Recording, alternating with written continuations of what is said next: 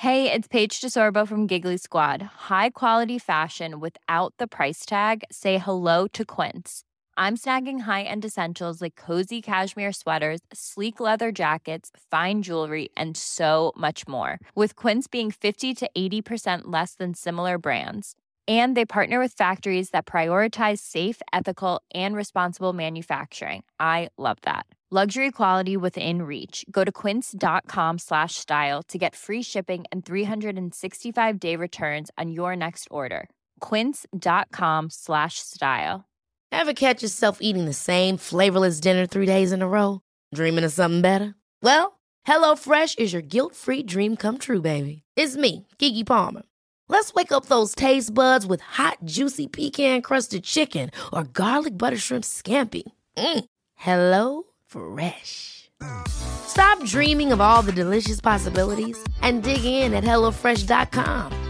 Let's get this dinner party started. There's never been a faster or easier way to start your weight loss journey than with PlushCare. PlushCare accepts most insurance plans and gives you online access to board-certified physicians who can prescribe FDA-approved weight loss medications like Wegovy and Zepbound for those who qualify. Take charge of your health and speak with a board-certified physician about a weight loss plan that's right for you. Get started today at plushcare.com slash weight loss. That's plushcare.com slash weight loss. plushcare.com slash weight loss.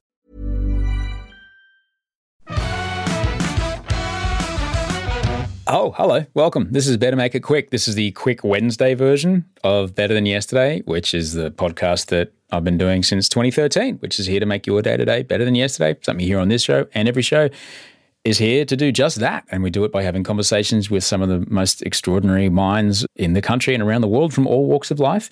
But every time you're going to leave an episode going, eh, today's better. Yeah, it is. That's what we're here to do. Um, so we've got hundreds and hundreds of interviews, and so I asked Bree, which is uh, the name of one of the people that works on the show. I said, Bree, can you go back in time and basically find some great episodes that really resonate with you? Because I'm listening with my ears. What are re- episodes that resonate with you? And we'll put a little few chunks out, and then hopefully people will go back and have a listen. She said, No worries, I'll do it. We're going back to uh, February 2020 which, if you remember, was a time when you could just be able to open mouth breathe all over strangers and not worry. Like someone would go, Here, have a sip of this. And you did, and went, Wow, that's kind of fruity. And you passed it back and not think that you were going to die from a weird virus. Fleur Brown came to visit our house that day. She's an author, she's a speaker, she's a creative entrepreneur, she's the founder of an award winning PR agency, and she's the co founder of TEDx Sydney.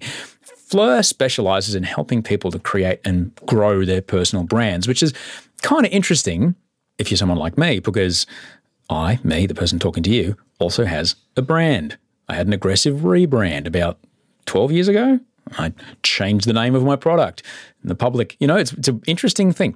She is a, a wonderfully successful person, yet she had quite a unique start in life. Fleur grew up in a cult.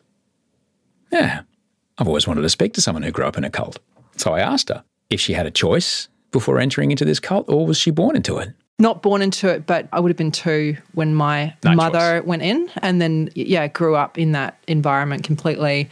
I was 20 when I came out, which is quite, you know, old. And when I look back, I think, wow, how did I get to 20 without Yeah. actually exiting? And a lot of people I know left in a fit of rebellion, you know, in their teenage period, which didn't seem like an option for me. They they tended to be more male, like my brother, and then some of them go back into really disciplined, intense, you know, religious environments later in life because they didn't actually exit properly. Ah. They didn't undo the damage and look at why that you know that system of thinking was affecting them and so they go back into something that's reasonably similar which fortunately i i didn't do the echoes of people who have an abusive mother or father that then get into a relationship with an abusive person Mm. Absolutely. are too large to ignore them. Yeah, like the, especially if they got you young, the patterns of behavior that are written into you in the formative years of your life just coming to repeat themselves as an adult is terrifying. Absolutely. And I mean, it really, you know, I exited quite well, but it was many years later. In fact, you know, only last year I went into any formal kind of therapy, which I love. And it was really uh, later in life that I recognized the, the impacts and, you know, how that had been affecting my progress as a human. And I think parenting's really confronting in that sense. Like you look at what you're projecting onto a child and then you rethink your own childhood and you recognize that you would never have you know consciously implemented some of the things that were done when you were in your own childhood you know with your innocent young person who's a blank slate So I'm, I'm a bit older than you, but I'm guessing this is late 70s, early 80s when you were. no it was um i don't do age conversations but it was um it was early it was early 70s when my mum went into that uh-huh. environment yeah. Yeah. so there was a lot going on at that time lots of protest and you know redefinition of identity going on in society for her Which country were you in at the time? New Zealand. So uh-huh. the interesting thing about this group is it was absolutely a global group started by an American evangelical preacher who was an ad man who turned to religion when he lost his copywriting job and then created a multi-billion dollar empire, global empire, which you know found its reach into countries like New Zealand. It was you know right through other territories and regions. There were hundreds of thousands of members around the world, and I felt like I grew up in an American society because the culture that I grew up in in New Zealand in that in that group was very American. He was one of the first radio evangelists, so he sort of used his um, advertising and media skills to create a bit of a media empire, and that's how he spread his message. Multi billion dollars. So I'm guessing that wasn't it like a 30% tithing or something, which is pretty a Thirty fair whack. percent. So to unpack that a little bit, if you follow the Bible teachings on tithing, it's you know there's a ten percent plus 10% plus 10%. So 10% is what goes to the church. 10% is kept aside, or the, our teaching of it was for festivals. So we would put 10% in the bank account and then it's used during the religious celebrations. And then every third year, you have a, a third year tithe, which goes to the church to help the, you know, the poor and needy which most of us were poor and needy, but we're sort of putting 30% of our gross income into this religion. Um, the stress that my father was under financially was, you know, crazy. What were they getting out of it? Why did they join? Well, my mother, I think traumatic events in your life are often a catalyst for this kind of thing. And my mother had just had her father die, and you know she was just in her mid twenties at the time, and that was a big trauma for her. And I think she was looking for answers. And then if you couple that with what was going on in society, where there's a lot of pressure on women to look at how they're living their life and their identity challenges. And she just kind of chose a more conservative path, went with a group that created a, a feeling of community. And then my father says he followed her in effectively. It was quite a nicer environment for men, very patriarchal, lots of leadership opportunities for men, and a little more unpleasant, I think, for women at that time. Sounds like Gilead. Do you watch stuff like Handmaid's Tale and go, yep, know that? Uh, a lot of people thrust cult books and movies and things like that at me, and I have absolutely zero interest. Yeah. Yeah, I don't really want to relive that. Fair enough, Yeah, too. I, I love analyzing the impact. Hmm. And the thing that really pulled me out of this group was a book by a man called Steven Hassan called Combating Cult Mind Control. And I can remember the moment that I pulled that from the bookshelf in Ariel Bookstore in Paddington and went, oh, that looks interesting. I don't need to read that. Just get the travel book. And then I sort of something inside me said, no, just get that book. And I'm thinking, what? That's a scary read. Why would you read that? So I had absolutely, you know, little consciousness of the group that I was in actually being a cult. I went home that night, read it from start to finish.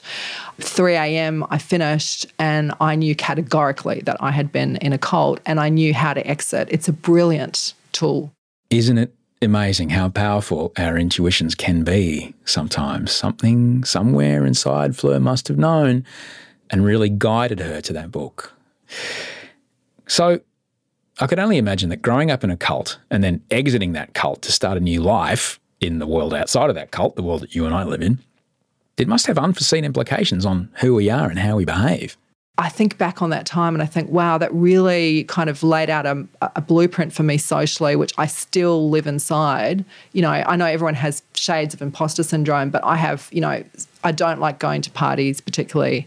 I find it hard to just connect. And people, when I first started my business, some of my staff would say, oh, you're really secretive. And I think, well, I don't think I'm secretive. And then I realized I have this pattern of behavior where I'm just constantly protecting information. And mm. I've changed that a lot over the last 10 years, but it's just ingrained. It's a self protection mechanism so that people wouldn't find out things about me that were embarrassing. But at the same time, I felt special and elite, and we were the ones that were going to save the world. It, yeah. So, what was their message? Because, like, an anti vax message is, you know, big pharma's coming to get you, and you know the secret because you're not using this and your kids aren't going to get this horrible yeah. illness. The climate change thing is you know that this is all just a socialist Jewish plot to take over the world or whatever the hell that people say it is. What was their message? Yeah, well, we drew heavily on the book of Revelation, which is pretty ghastly if you ever read it. And sorry for any Catholics out there, but the. Yeah, I'm sorry for you too. the great war that rode the beast that's in Revelation was the Catholic Church. So we're always on the lookout for what the Catholic Church was up to. And then there were the 12, I think it was 12 heads of the beast, were European countries who were collaborating with the Catholic Church. And there was all this prophetic stuff laid out. So we were always thinking we were probably about three years away from the end of the world. And that would bring in, you know, a range of possibilities from war would probably be the, the first point, tipping point, and then there'd be, you know, famine that would follow that. Yes, famine, because that's a biblical word that mm. would follow that, you know, that war Any period. pestilence. Pestilence. that's a goodie. Thank you. I forgot about that. And then we would be whisked away to the Middle East, to a very specific place called Petra, which I never did manage to visit, but a lot of people from my church group yeah, would Petra, go and lovely. Yeah, yeah, they'd go and visit. And we were going to live amongst the rocks and the hills there somehow, immune from all of this other stuff that was happening for three and a half years. So this terrible time would last three and a half years. It was very specific. And then we would still be alive and then Jesus Christ would return and recognize us as the special people, then we would teach the world how to live. Right. And so let's unpack that a little. When you're constantly telling people, three years away, all this is ending, but don't worry, I've got it sorted. Yeah. So in one breath, you're terrifying them and then going, and I'm the only way out. Yes. You know?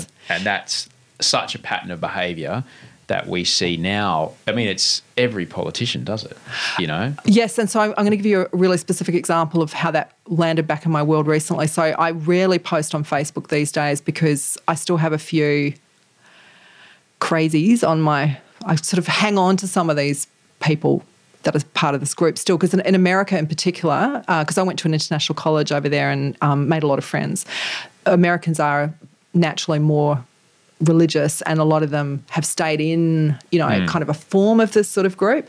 So i posted something about climate change and, and this this man pops up who i haven't heard from for you know 10 years maybe and he says oh look you know this has been happening for thousands of years and it's all part of god's plan. And i just really had to hold myself back from just saying you're absolutely right. Let's do nothing you know because it's the sense of everything's going to be okay and nothing you do really matters. And it's that fatalism. And I fought that sense of fatalism for many, many years. It's horrific. But at the same time, I felt kind of special and kind of chilled through you know my childhood because you were told it's all part of God's plan. So at the same time you're getting this awful anxiety, you're also getting this kind of but you're elite and you are going to just fall into this plan. Yeah. You don't need to worry about too much. The appeal to purity, which is that's a, a, massive part of any kind of indoctrination, isn't it? And I know I'll keep going back to it, but just something that people can,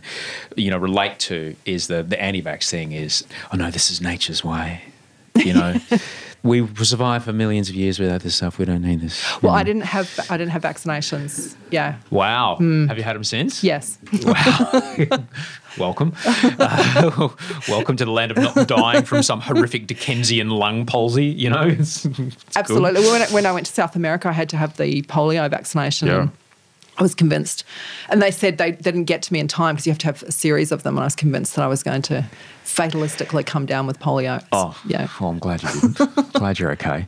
Uh, but yeah, that, that appeal to purity, that appeal to, oh no, but you're a part of us. You're special because you're with us. Everyone else is not special. Was that weird? Did you ever, like, at school, when the teacher was getting mad at you, be like, yeah, laugh now, honey. Been three. By the time I'm in grade seven, you are going to be burning. I'm going to be safe. Did you ever have that kind of feeling? Not quite like that. It was more just an emotional disconnection. Like, don't bother forming an emotional relationship with people who aren't So the part of your church group. So the isolation was right in there. Yeah. Built into it, baked in. Yeah, it's almost like thinking of those individuals as on a robotic level, sort of like that's sort of subhuman robots. You know, I wasn't intellectualizing it, Um, really dehumanizing people that part of your dehumanizing people, and yeah, and I think obviously that really troubles me now because I actually think this is the framework from which we operate a lot of times when atrocious things happen. You know, you've got something in your head telling you that this group of individuals is somehow not like you. You know, a boat smashing onto the rocks at Christmas Island while children die Yeah. in the surf and people film them Chinese with their phones. people um, who are battling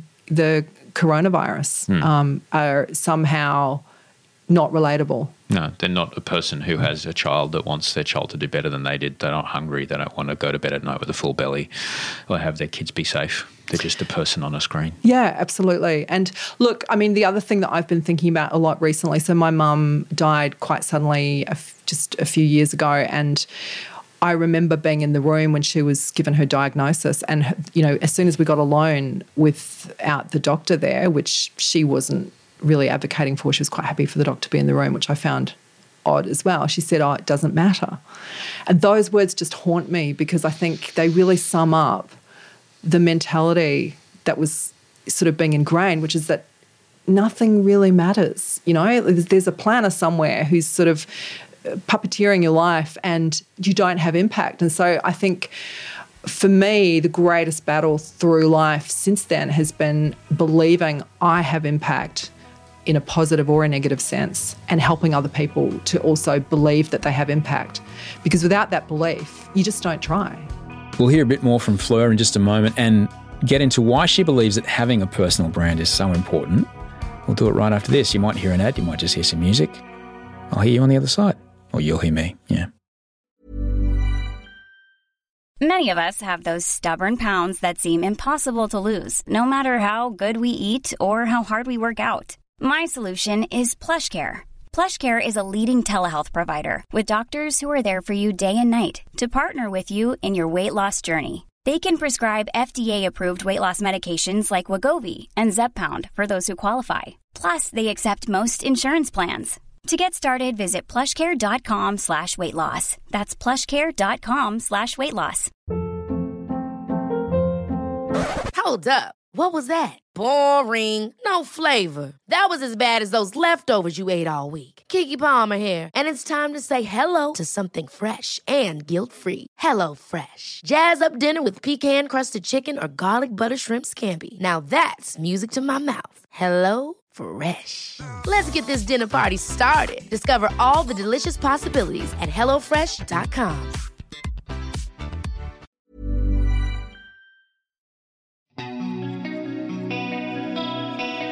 We're speaking with Fleur Brown today. She's the founder of a successful PR firm. She's the author of The Business of Being You, a book she wrote to basically guide you into helping build your own personal brand, which is a very important thing in modern marketing.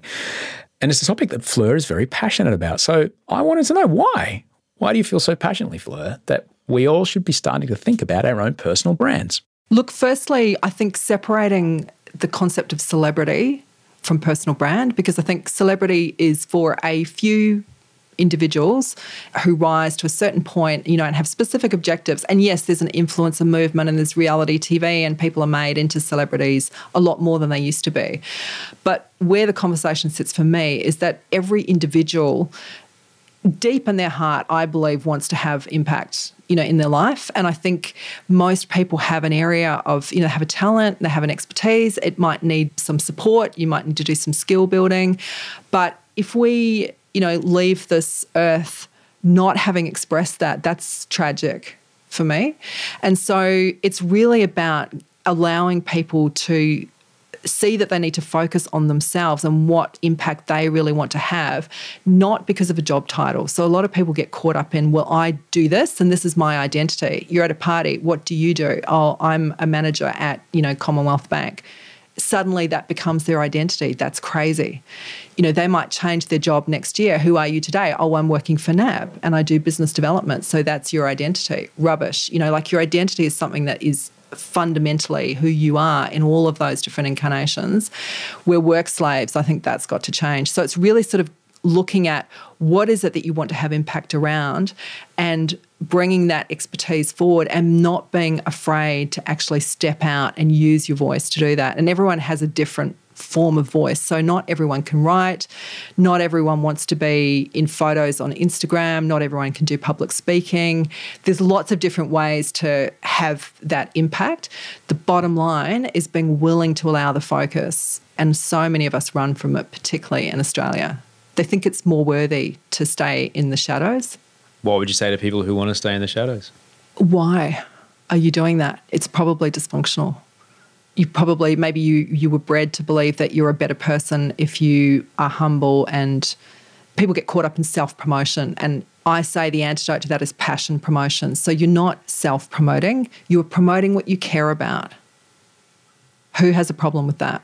You know, that's the difference. And I think that's where this influencer stuff has gone crazy. But it should never be about just promoting and putting the spotlight on a person for the sake of self promotion. It's about what do you stand for? Where are you trying to have impact and putting the focus, use your identity to do that. What is the mental health benefit of, of not hiding, not being afraid of the tall poppy cutter? Look, it's really confronting and sad. I think when you see other people, you know, seize the glory of something that you might have thought about, you know, three years ago. Maybe it's a book you wanted to write, a conversation you wanted to have in the world, and they might be half as good at it as you believe you could be. And maybe you even wrote the book or you you had that job title but you're not the one that's actually having license to give voice to that. And i think as much as people tell themselves all kinds of shit around how they feel when that happens deep down we know that we've missed an opportunity to leave our signature on the world. And I, I think every human being has the right to have impact and, you know, leave their personal signature. So mental health, do you really want to live your life as if what you do doesn't matter? That's not very healthy to me. It's sad. So then you'll spend a whole lot of your life trying to suppress that fundamental sadness that you feel. And we all have the ability to leave our signature on the world. Thank you, Fleur Brown. Thank you. And thank you, Brie, for helping us make this episode. Uh, you can find Fleur on Twitter. She's at Fleur Brown, F L E U R B R O W N. The full conversation you can hear in February 2020 when we basically sat across a table and just there was aerosols going left and right. I was inhaling, you know, the airborne spittle from her mouth, going, "No, everything's fine." Ah, uh, good times. Scroll back on through your podcast feed to find it. I'll be back here on Friday. And uh, on Monday, we're back with a brand new interview. So thanks so much for listening. If you do like the show, you want to support the show, you can find us patreon.com slash Osher, which is where you'll find ad-free episodes and also video episodes, full video episodes. We started, I think, with about, and that's what I reckon is when we started making the full video ones and they uh, they go from there as we finish the edits. They're coming up now, and they're great. And thank you so much to all the people that jumped on that. Who'd have thought, you know, that full video episodes was the thing that people really wanted. Funny that stoked that I can bring it to you. Anyway, so patreon.com slash Osher, or just search Better Than Yesterday or Osher Günsberg there. Really appreciate it uh, that you listened today. Thank you, Andy, for producing this show. Thank you, uh, Brie Steele, for putting it all together. And um, Rachel Barrett, the executive producer of everything. You're awesome. And Mike Mills, aka Toehider, on the music. Thanks, guys. I'll speak to you on Friday. Until then, sleep well and dream of beautiful things.